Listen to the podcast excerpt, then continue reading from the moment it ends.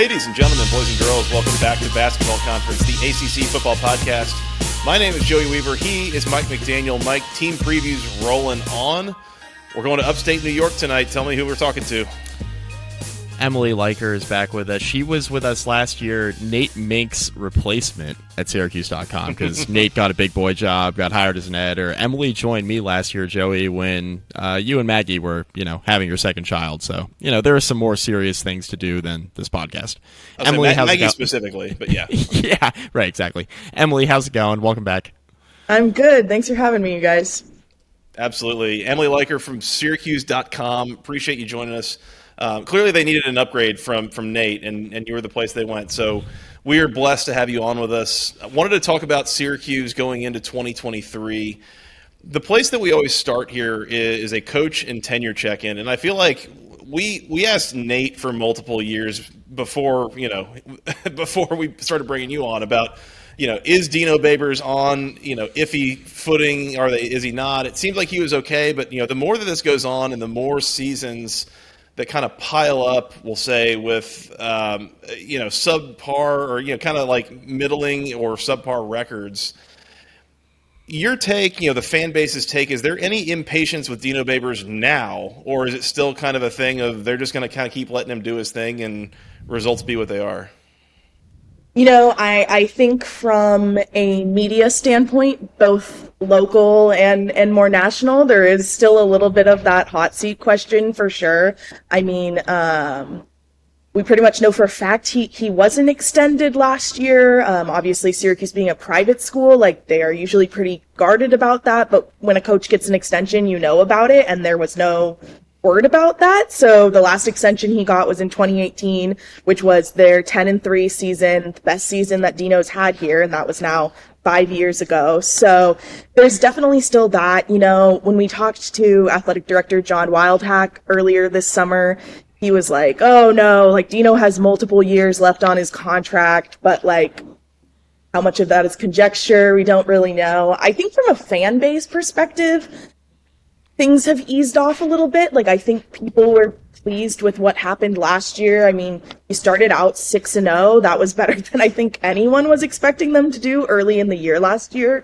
Obviously, things took a tumble in the back half of the season, but they made a bowl game and that's what fans had been looking forward to and that's what had kind of been put out there as as the marker of success for a season after so many seasons of, of not being bowl eligible. So I think some of the fan vitriol has like eased off a little bit in terms of we need a new coach. I, I certainly still see some people with that, but I, I think a lot of people were placated or at least calmed by a, a relatively good season last year. And you know what? I think off the football field from a personality standpoint, fans really like Dino and the way he approaches the program and, and the culture of the program. They don't have a ton of issues up here that you see at, at some other schools and that we've seen in the past year, especially. So I, th- I think from that regard, people are, are very pleased with Dino. Um, but I, I do think there is still some pressure on him this season to deliver something bigger and better than just a seven and six season.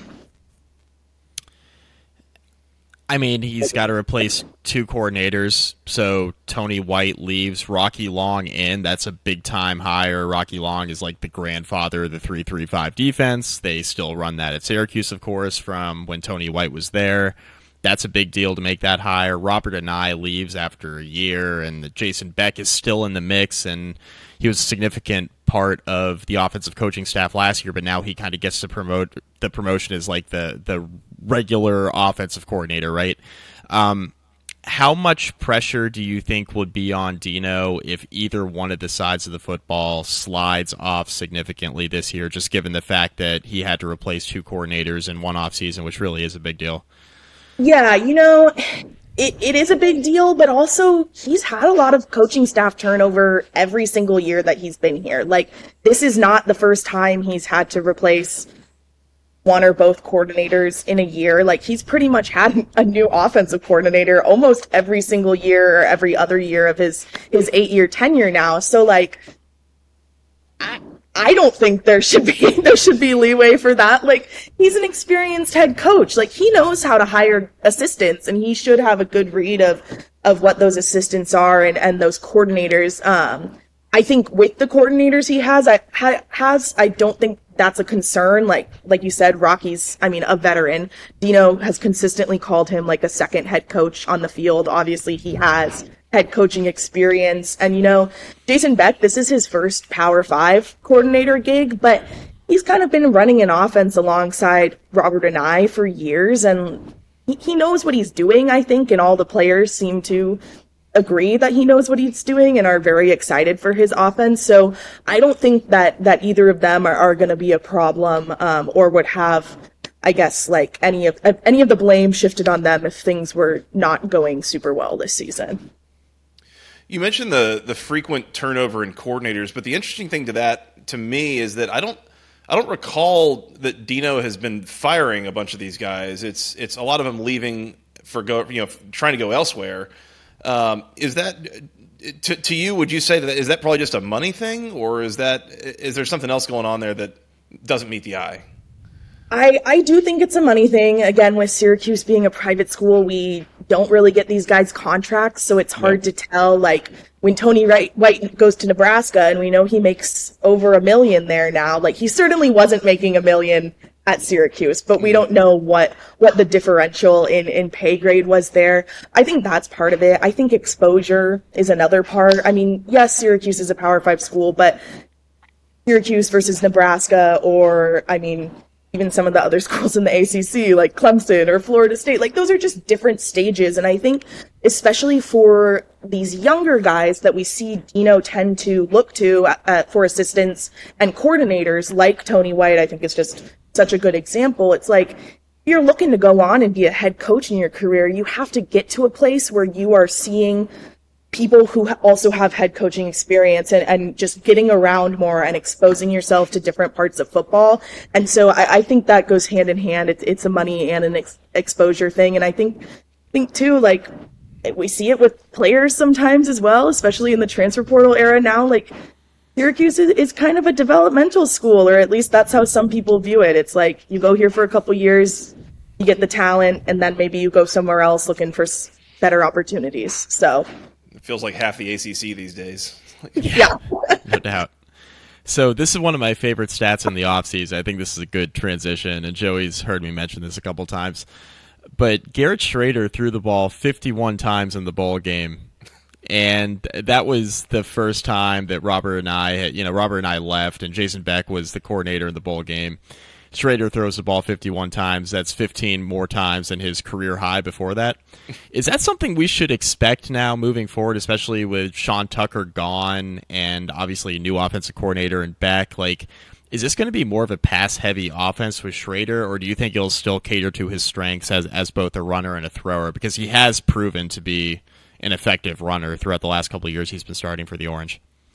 Yeah, you know, it, it, it's interesting with with Shrader and Beck and, and looking at each of their profiles and then just looking at Syracuse's offensive profile in, in recent years. And obviously, Sean Tucker really swayed things in, in 2021, especially not as much last year, but um, this year they're without Sean and, and they have some strong running backs, but I do think Garrett and then Oronde Gadsden, who I'm sure we'll talk about a little bit, are kind of the stars of the offense this year. And Garrett had a better season last season, but then we come to find out in the spring that he's been dealing with this chronic elbow issue in his throwing arm that he had off-season procedure to fix and now says he's back better than he has been in at least the past two years at Syracuse, maybe his entire collegiate career. So I certainly think we're going to see more out of him through the air just from the fact that he feels better now. Like that said though, Beck's quarterbacks are are very much these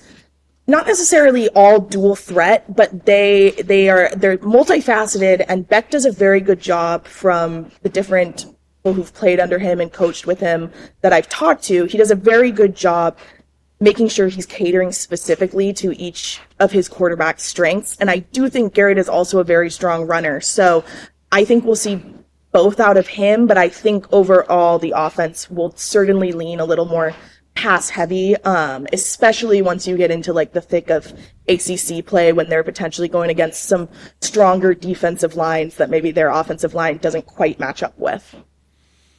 Do you sense any, call it sensitivity to making sure that Shrader stays healthy all year, especially given the departure of Sean Tucker and how, at least last year, and I'm trying to remember, might, might even been the year before, this, this offense was very Garrett Shrader and Sean Tucker centric, and with no Sean Tucker, is it is it even more paramount that we have Garrett Shrader healthy and playing on the field all year long? Yeah, I mean, I think so. Their their backup quarter backup quarterback situation is like fine. Um, Carlos Del Rio Wilson is, is, the guy he transferred in from Florida last season. Um, played a couple games when Garrett was battling a lower body ankle injury, we believe, um, in the late half of the season and he's he's fine, but he's certainly not a QB. He's not like developed enough in his career that he inspires confidence to have to lead this offense for like a significantly long period of time if Garrett was to be hurt. And I think just with Syracuse's experience of Garrett's health in the past couple years with this chronic issue he was dealing with and the ankle issues he dealt with last year and and just some little things that have popped up i think there is is certainly that caution around it um, we were told last week that he's on a pitch count for fall camp. We haven't entirely seen that to be true. I mean, obviously we only see like 45 minutes of camp every day, but um, he's he's still been throwing, I think, as much as he would any other time. But we were told he's on a pitch camp, so he might not be throwing once we leave practice or whatever. Um, and so I think that certainly speaks to there being some some caution around him and keeping him healthy. Oronde Gadsden is one of the best tight ends in the country outside of Gadsden who I mean, talk about Gadsden first, obviously off the top, but then outside of Gadsden, like who are the other pass catchers in this offense? And then maybe even more importantly, who should we keep an eye on replacing Sean Tucker? Because, um, like you mentioned, last year it was kind of up and down. Offensive line struggled a ton. Tucker was a little banged up. Like there were obviously a couple of different elements at work there, but now Tucker's gone, and that is still a, very significant piece you have to replace. Yeah, you know, I, I think with Oronde, the thing is, this year everyone knows about him. And this is the same thing we saw with Sean Tucker last year. And I think why Sean wasn't able to put up as, as good of numbers as we saw in 2021 is because he wasn't a surprise anymore. And even by game six last season, Oronde wasn't a surprise anymore. Like, you go back and you watch the end of that, that loss to Clemson, that was their first loss of the season, and Oronde's getting double and triple teamed across the field because they know if Shrader needs a target, he's going to go to Oronde. So I mean, he's certainly still going to have a good season, and I think he's going to be able to really pad his stats in some of these first four games that they have against non-conference opponents and stuff like that. But I'm very curious to see, like, in the back half of the season when it gets more into like game against Clemson and the game against Florida State, or you got Wake down the line in Pittsburgh how how those defenses approach Gadsden and how this offense, which a lot of the players so far has have characterized as very creative under Beck, is able to still get Gadsden the ball when he is kind of a known target. As for other receivers, you know, it's interesting. Something that that Dino had kind of harped on last year is that the team didn't have a number two receiver really. Like there was Gadsden and then occasionally other people would get the ball. I think since then we've really seen Damien Alford emerge as a target. Um, but still he had like significantly fewer yards than Gadsden last year. So it's, it's just kind of hard to gauge. I think he's definitely a name to watch. Uh, D'Marcus Adams is also another guy that I think could step into that role. Um, but it, we're really kind of waiting to see with the receivers because there just wasn't any other show stopping performance out of them last season that I think you can point to and be like, oh yeah, that guy's going to be the guy in, in 2023. Um, running backs, I think was the next part of the question. And yeah, so they, they went deep in the running back room this, this past recruiting cycle and added quite a few guys. They have like six or seven guys in their running back room now, which just feels like a lot compared to where they were at last year. The main guy is expected to be LeQuint Allen. Now, the caveat with him is that he had some trouble with the school in the spring and was suspended for a bit and then fought the suspension and was able to get it overturned. And so he's missed, that's like the very short version of a very long story. um, he's expected to be back at practice next week, but he's missed these first two weeks now. Um, and like he's expected to be to be good based on what we saw last year, but what we saw was like a hundred and something carries, like not a lot of carries when you have Sean Tucker carrying the ball and Garrett Shrader carrying the ball. So like what he what he showed last year is like certainly enough to be promising, but like th- there's still like a whole lot of questions I think there with whether he he can be this strong starting back in the same way Sean Tucker was. Um, behind him, you have a veteran guy in Juwan Price who transferred in from New Mexico State uh, in January of last year. So this is his second year with the team. He's been in the room these two weeks, first weeks of camp, kind of leading the group and uh, Babers has been pretty impressed with him, but I'm waiting to see what happens when Allen is back next week and just how he's able to get back in the groove and, and what things are looking like with him and Shrader. But that's kind of where the running back room stands.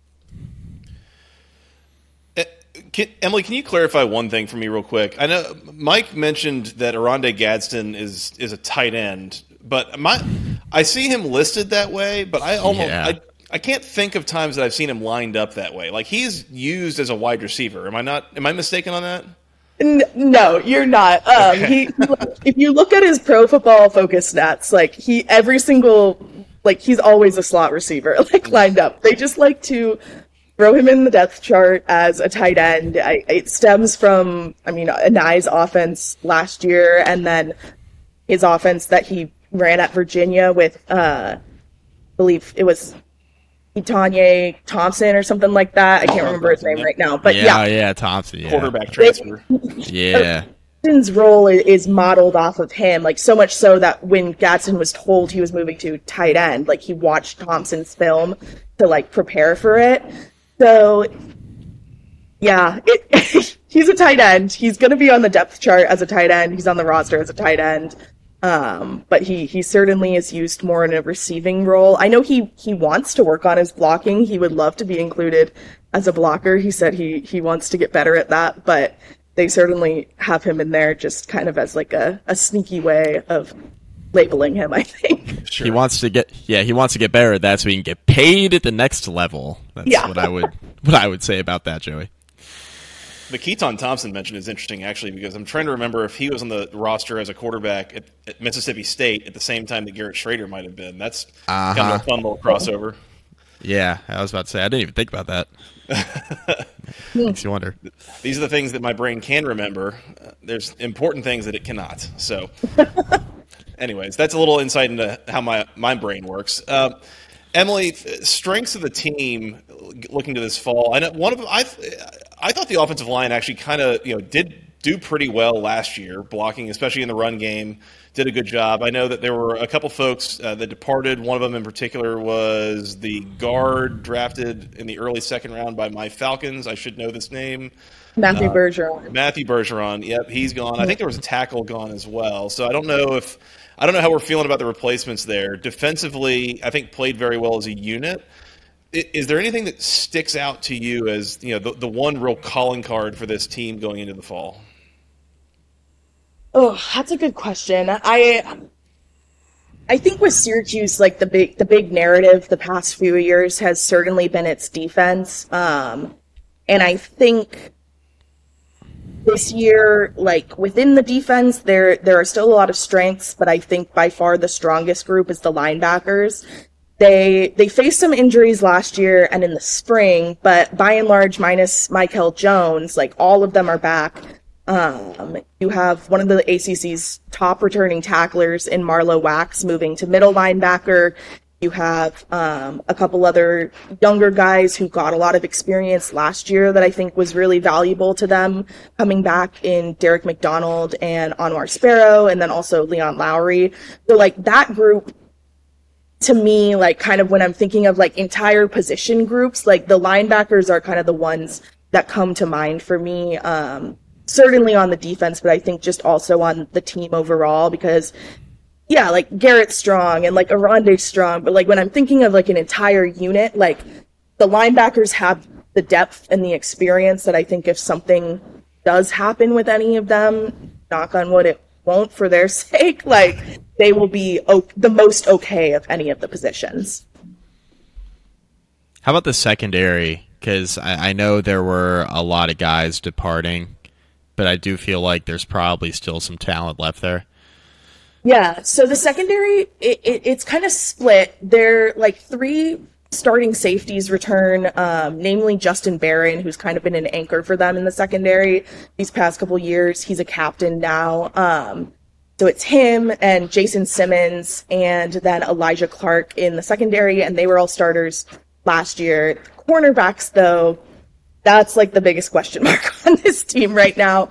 You have Isaiah Johnson, who is a guy that's been around for several years, but has like never really started um, until there were injuries last year, uh, namely to Garrett Williams, which was a huge loss for Syracuse last year. And so, like, he's coming in and like should be fine because he, he's an older guy, and, and by all means, like, he has the attributes you would look for in like a cornerback. But then, then behind him, like, we really don't know. And like in the first like week or so of practice, like there's been a lot of shuffling through guys. You have some younger guys for them, Jeremiah Wilson, Gregory Delaine, who who were in and out last year, um, just helping kind of fill holes. You have uh, two transfers in Jaden Bellamy, who came from Jaden Bellamy's from Notre Dame, and then you have Jaden Gould, who's from Nebraska. Uh, they both came in and like they they could be in one of those positions, but that's kind of the one group that I'm still like really having to watch in camp and kind of gauge out what they're expecting to do there because obviously losing Garrett Williams to the NFL was a big loss, and then they also lost Duce Chestnut in the transfer portal, which was arguably their biggest transfer portal loss of the offseason. So yeah, the cornerback room is is a little dicey right now, I'd say. Mm-hmm. Let's take a quick second to remind you about section103.com. It is the internet's premier place for all things wonderful, wonderful Georgia Tech apparel. They have t-shirts, sweatshirts, hoodies. They got a couple of three-quarter shirts. They got buttons, stickers, all sorts of things. Things for men, women, children, something for the whole family. Every Georgia Tech fan in your life can use something from section103.com. Use promo code GOACC for 10% off your first order. Uh, they've got some new things all the time coming. Uh, recently, came out with some new player shirts, uh, shirts, you know, jerseys, I guess as the as the kids would call them. Uh, things with a logo on the front, a number on the front, and a number on the back, along with a name. They got shirts for both Zach Pyron as well as Dontae Smith who kind of project to be Georgia Tech's starting quarterback and running back this year. So if you want to support those players, I believe they get some NIL money out of it too. So just you know keep that in mind for what it's worth. Uh, they've got the Juniors Grill shirt. They've got all sorts of great, great products there. They've also recently come out with a clearance section. So if you're looking for some T-shirts or a couple of hoodies for a uh, slightly lower price point, go check out the clearance section. Once again, it is section103.com or at section underscore 103 on Instagram. Give them a follow. Check it out. All things wonderful Georgia Tech apparel. Again, using the official team colors, the official word marks, everything. It is all officially licensed. It is super comfortable, super high quality. I love mine. You will love yours as well. Check out the performance wear if you're, you're looking for things to keep you cool here during the summer. In any case, one more time, that is section103.com, the internet's best place for all things wonderful Georgia Tech apparel. That's it for now. Let's get back to the show. Another day is here, and you're ready for it. What to wear? Check. Breakfast, lunch, and dinner? Check. Planning for what's next and how to save for it? That's where Bank of America can help. For your financial to dos, Bank of America has experts ready to help get you closer to your goals. Get started at one of our local financial centers or 24-7 in our mobile banking app. Find a location near you at bankofamerica.com slash talk to us. What would you like the power to do? Mobile banking requires downloading the app and is only available for select devices. Message and data rates may apply. Bank of America and a member FDIC. Uh, aside from corner, is there is there a group that you can think of on this team, Emily? And I, I'll preface this by saying uh, one of the first teams I think of in the ACC that really this question applies to heavily, and, and correct me if I'm wrong, but it is Syracuse, where oftentimes I feel like you know the, the starting 22 that go out there are pretty solid, you know, pretty serviceable within the ACC. But the moment you start dealing with injuries, all of a sudden, you know, the backups, the depth is, often not quite quite there in the way that it might be for other teams. Is there one particular area on this team you can think of, and it could be corner, it could be elsewhere, where you feel like the starters are really solid, really serviceable, but if there's an injury or two here, it's going to be a bad situation? Yeah, that's definitely the case. That's been the narrative around Syracuse football, at least for like the past two to four years. Uh, certainly last year it was the case, um, and why they slid so much at the back half of the season.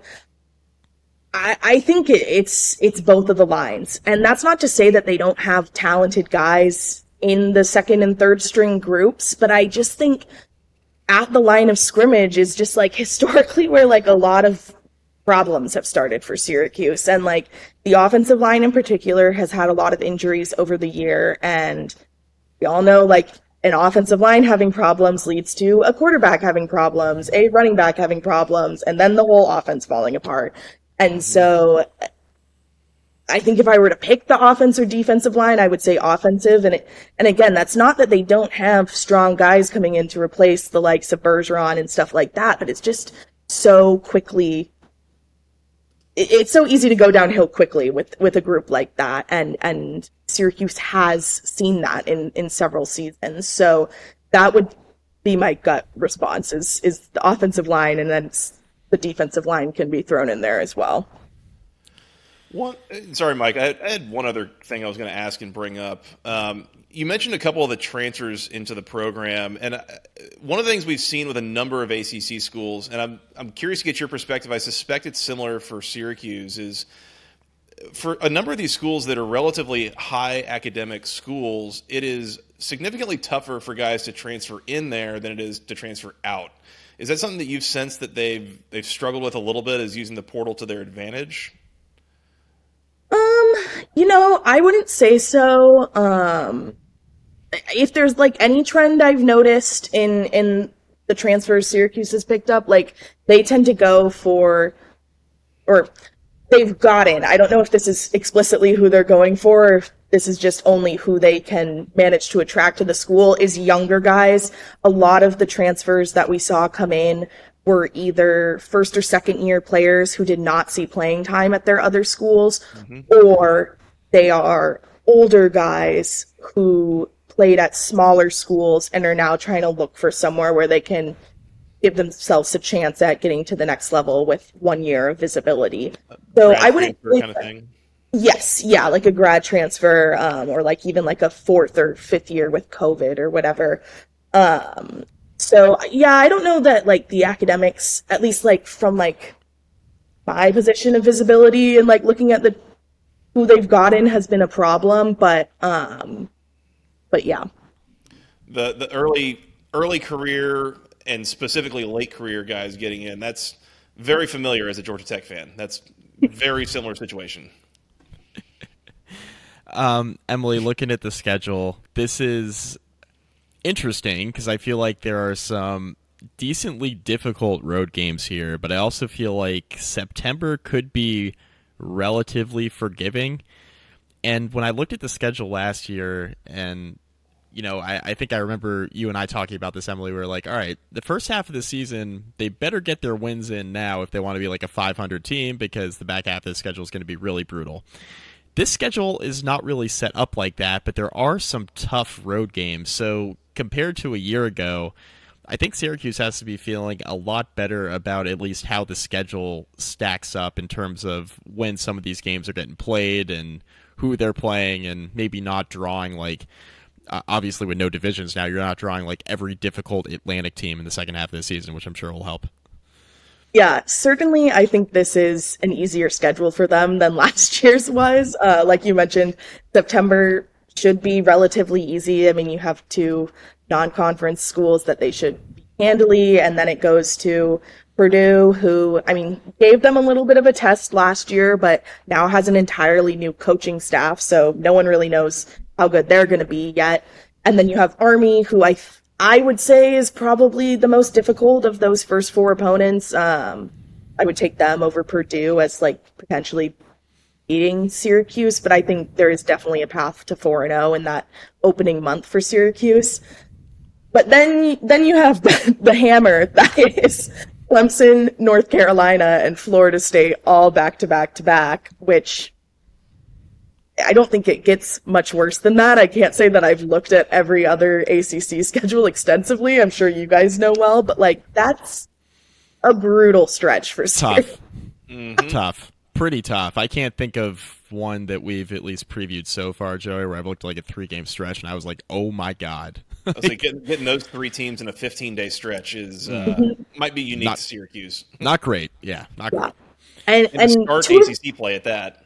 Yes, right, yes. To start ACC, you get Clemson to start ACC play, play, which I haven't seen Syracuse face Clemson at home. What I've heard is that Syracuse somehow always gives them a handful at home, so I'm excited to see that, I guess. And obviously, last year's game was close until it wasn't. Um, but then you go on the road to Chapel Hill, and then you go on the road to Tallahassee. And I, I think the big thing in that three game stretch is is just trying to mitigate injuries because if they can come out of that three game stretch, even if they lose all of the games, but they don't lose a single player to injury, then they can make it through the rest of the season perfectly fine. Like, I don't see anyone in the back half that's like absolutely unwinnable. Like, are there challenges in there? Sure. Like, Pitt could be a challenge. Like, um, who else is there at the end? Wake Forest, I think the final week of the season, like, could be a challenge if they're feeling a bit run down. But like, if they can get out of that three game stretch healthy, and lucky for them, they have a bye week after that that they get to recover from this torture that they're going to endure in the month of October, then I think they will be fine. It's just, can you make it out of that three game stretch healthy? Because if they lose one player in each of those games that's from the starting depth chart, then I start to be like, well, maybe they can't win games in the back half of the season. So, yeah. I, I was thinking the same thing. Is that that's that's a, a, case where you know you, you would love to win one of those games, but most importantly, you know you're you're losing battles there. You try not to lose the war at that point, mm-hmm. like because like you're saying exactly is is is if you get beat up in that stretch, it could cost you things down the line. Staying healthy, it's a different situation for those final five games where every one of them, yeah, I agree with you, is is winnable for Syracuse. Mm. I'm so I'm I'm looking at this as look if Syracuse goes 4 and 0 in September, I don't think there's really any way they're not a bowl team. Yes. um, I I think we can probably bank on Dino's experience, Rocky Long's experience, Garrett Shrader's experience at quarterback, as long as he's healthy finding two more wins on this schedule, even with you know a, a, tough September 30th game to start conference play, and then like a tough opening couple weeks in October. Um, I, I look at the back half of the schedule. Syracuse is better than Virginia Tech. That's a Thursday night in Blacksburg, which is the only potential reason it could even be tricky. BC, I think, is certainly winnable. Pitt, Pitt's tough to really forecast. Narduzzi, I feel like always has them around seven and five, so I do think that'll be a tough game, even though it's like technically neutral site. Um, and then Georgia Tech, year one, new coaching staff. Wake Forest, new quarterback. Maybe not the best time to get Wake Forest, even though you do get them at home in, in late November. I'm looking at this like probably six and six, just being conservative, because I do think that even if Syracuse were to go like three and one in September, I, I think they could find three more. Um, Army, I agree, will be a tough game, but even Army with the the questions with kind of changing their offense and how's that going to look, but they're always well coached. Yeah. So I, I, agree that's probably the toughest game in September because Purdue with new coaching staff, new quarterback. Uh, there's a ton of questions with Purdue. Who knows? Um, yeah, who knows? They're coming off of you know playing Virginia Tech. Come on, Blacksburg. I, I gotta gotta throw that in there. Um, I knew we had seen Purdue on at least one other ACC schedule so far. That's that's who it was. You're right. Yeah, yeah. Had to had to toss that in there as an alum. But uh, yeah, Emily, what are you thinking in terms of a record prediction with this team, and kind of how do you see things shaking out? Yeah, you know, you said six and six conservative. I, I think I go seven and six conservative. I think anything less than seven and six, barring absolute disaster in that midseason stretch, like would be disappointing looking at the schedule. Like it's just hard to imagine coming out of those first seven weeks four and three, maybe five and two, and not being able to win another two to three games, maybe even four. Like, but just so much of it hinges on that that middle section, and it, I know it's like so so hard to like be like, oh well, I don't want to make a prediction because we got to wait for those middle teams. But I, I think seven and six is is reasonable for them, and I I think that should be the bar. I don't think it should just be a 0.500 season. Like anyone that says they're going to be satisfied for Syracuse with a six and six record, like you got to set your standards higher. In year eight, I think we said it is under Dino or whatever. yes, You know, yeah. year eight. There's just it's it's year eight. You got to do better than six and six in year eight, and I think especially it's fair. schedule. Yeah, I think that's fair. I mean, even the Carolina. I mean, I, I know Carolina's got Drake Maye, but like Carolina is known for throwing up a clunker or two under Mack Brown. Like Syracuse could I mm-hmm. absolutely go into Chapel Hill and get him. like mm-hmm. I know that's a tough stretch, but yeah. That's like my like upset sleeper pick is that I'm like I I could see it happening for them in Chapel Hill, and and if it does, great. If it Yeah. doesn't, I don't think it's the end of the world for making it to a bowl eligible season either. So no, agree. Mike, you got a prediction Joey? you want me to you want me to go through? Uh, I'm I'm just gonna be conservative and say six and six. I maybe that's low, but I, I think Syracuse absolutely makes a bowl game. I mean, I just the the only reason I say six and six, I'm not going higher, is because I do have concerns about health of Shrader. But I mean, that's always a concern. And he usually is healthy for most of the year, so I I don't know. Bowl six game. And, six and six was kind of what I had in mind, and and my strategy ha- uh, is always start with the out of conference, and I think that I think they should go at least three and one there. I Yeah. mean, you could drop at Purdue, you could. You really shouldn't drop Army, I don't think, based on what we know right now at home. You know, new offense, etc. But like, I, I think they should go at least three and one out of conference, if not four and zero. Um, you know, and the, the thing that I can't, I can't get away from that's kind of funny is we look at that that last set of five games and we're like, th- there's a reason I could pick Syracuse to win every single one of these games. Like, you know, every one of them is winnable. Every one of the previews that we do for those teams, we're going to look at Syracuse on the schedule and say, "Oh, that's a winnable game." Like that, that's just the ACC at its finest, right? Like any of these teams could win any game, you know. And so, like I, I, I keep pointing at the Georgia Tech schedule, right? And I, I look at, oh, getting Syracuse in Week 11, that's a great time to get Syracuse, you know, whatever. Like, so who the hell knows? like, who knows what these teams are going to be doing at that point of the year? Um, I do like. I, I think that you're smart too, Mike, to point out that North Carolina, sure, they're picked like what third in the conference. Like, let's. We need to be careful about acting like they're some unbeatable juggernaut because, like you said, I mean, they have thrown up clunkers for sure in the past, and that is not a game I would write off Syracuse on. I'm going to go six and six, I think, as well. Um, and then Emily, I guess you said seven and six, so I'm assuming that means either seven and five or six and six win your bowl game. Um, yes, yeah, yeah, yeah, yeah, yeah. Fair enough. Um, I'll say six and six. I think f- five to seven wins, nothing would really surprise me. Um, it, it really kind of maybe depends on the way things break, and especially with health and that kind of thing. Um, the one of the schedule quirk I did want to call out that I noticed, and I think is kind of funny and just just a thing, is um, Syracuse does not play a home game in the month of October. yeah. For what that's worth. So Yeah. I'm really looking forward to not being home at all. yeah, yeah. On the road, yeah. October 7th at North Carolina, then at Florida State, then bye week, then on the road at Virginia Tech on a Thursday night. And then the next home game, basically, they play Clemson September 30th at home, and then Boston College November 3rd at home. And it's three road games in between. That's kind of fun. yeah, and they were supposed to have Pitt as. This has upset Syracuse fans to no end. Is that they were supposed to have Pitt at home in the dome, and the school was like, "No, let's go to Yankee oh, Stadium for the hundred year anniversary." It's gonna be cool. It's gonna be cool. But I think I I know fans, many fans were not very stoked about that decision. So. That's going to be what, like a four or five hour drive at least? Like, Yeah, it is, and I think the the benefit for Syracuse is they were just there in the Pinstripe Bowl. Like they know what it's like to play in Yankee Stadium.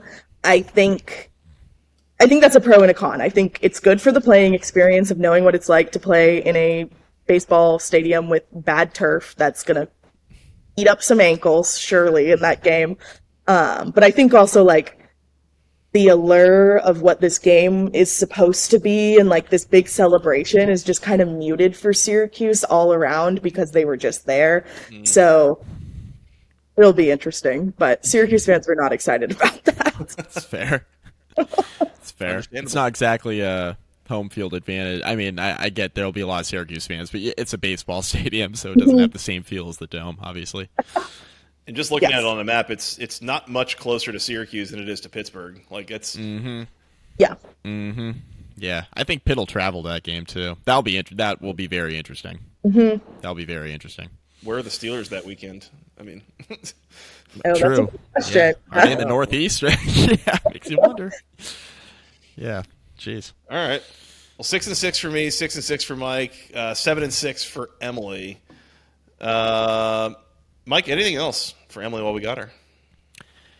No, I just the one the one thing I, I want to add is like Syracuse is one of and, and Joey and I have actually previewed a bunch of these teams here recently in the last week or so where I feel like there are five, six, seven ACC teams this year who we all feel could be like anywhere between five and seven wins, and I think Syracuse is probably right there. So looking at the back half of the schedule, a few of those teams are there, right? Like mm. Virginia Tech's there, Pittsburgh's there, Georgia Tech's there, Wake Forest is there with with that with a new quarterback. Like there are a bunch of those. So um, Syracuse doing better than seven wins wouldn't shock me either. If I mean mm. somebody's got to come out of that group, right? And.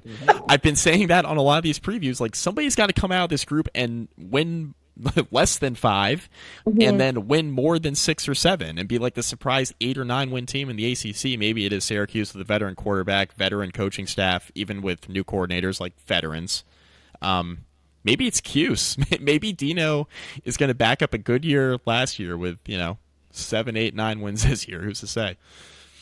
They only get a good season every five years. I could I could see that's, that Cuse curse. So that's fair too. That's fair too. Time.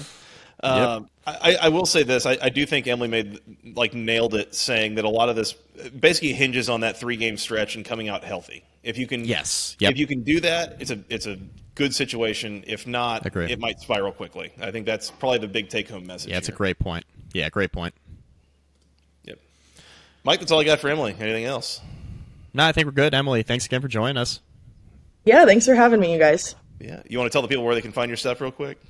Oh, yes, you can find it on syracuse.com. It's just that if you type it into the search bar. Um, and I'm on Twitter or whatever we're calling it now um, at EM Leiker, L E I K E R is my last name. Doing a lot of zeeting there or whatever. Zeeting, yeah. yeah.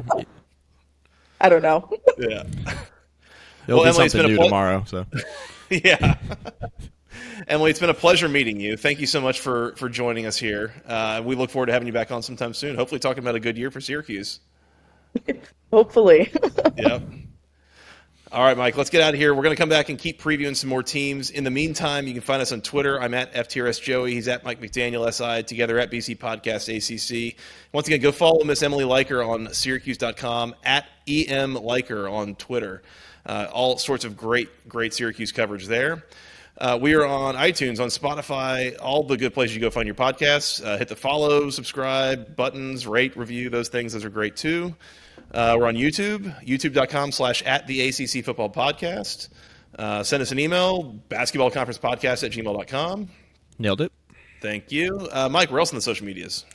Facebook, facebook.com slash basketball conference rate review. Find some of our podcasts there, maybe even this one. And then also check us out on YouTube at the ACC Football Podcast. I get that right?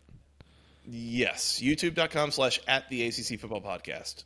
And Instagram at BC Podcast ACC. Do it for the gram. Please do. Mike, that's all I got. Anything else before we get out of here? No, I think we're good. You want to preview some more teams? Yeah, we're about halfway through which mm-hmm. is, I mean, this we're we're on schedule. There's a Bon Jovi song about that, I think, but it's uh, it's escaping me right now. So we'll uh, oh, we'll see. Yeah, we'll see who who gets that stuck in their head now that I mentioned that. Yep, already stuck in mine. Thank you for that. well, enjoy that as you uh, try to go to sleep tonight, and uh, we'll yes. come back and preview some more teams. How's that sound? Sounds good. All right. Until then, for Mr. Mike McDaniel, for Miss Emily Leiker, I am Joey Weaver. Thank you guys so much for listening. We will talk to you again soon. And until next time, go Orange and go ACC.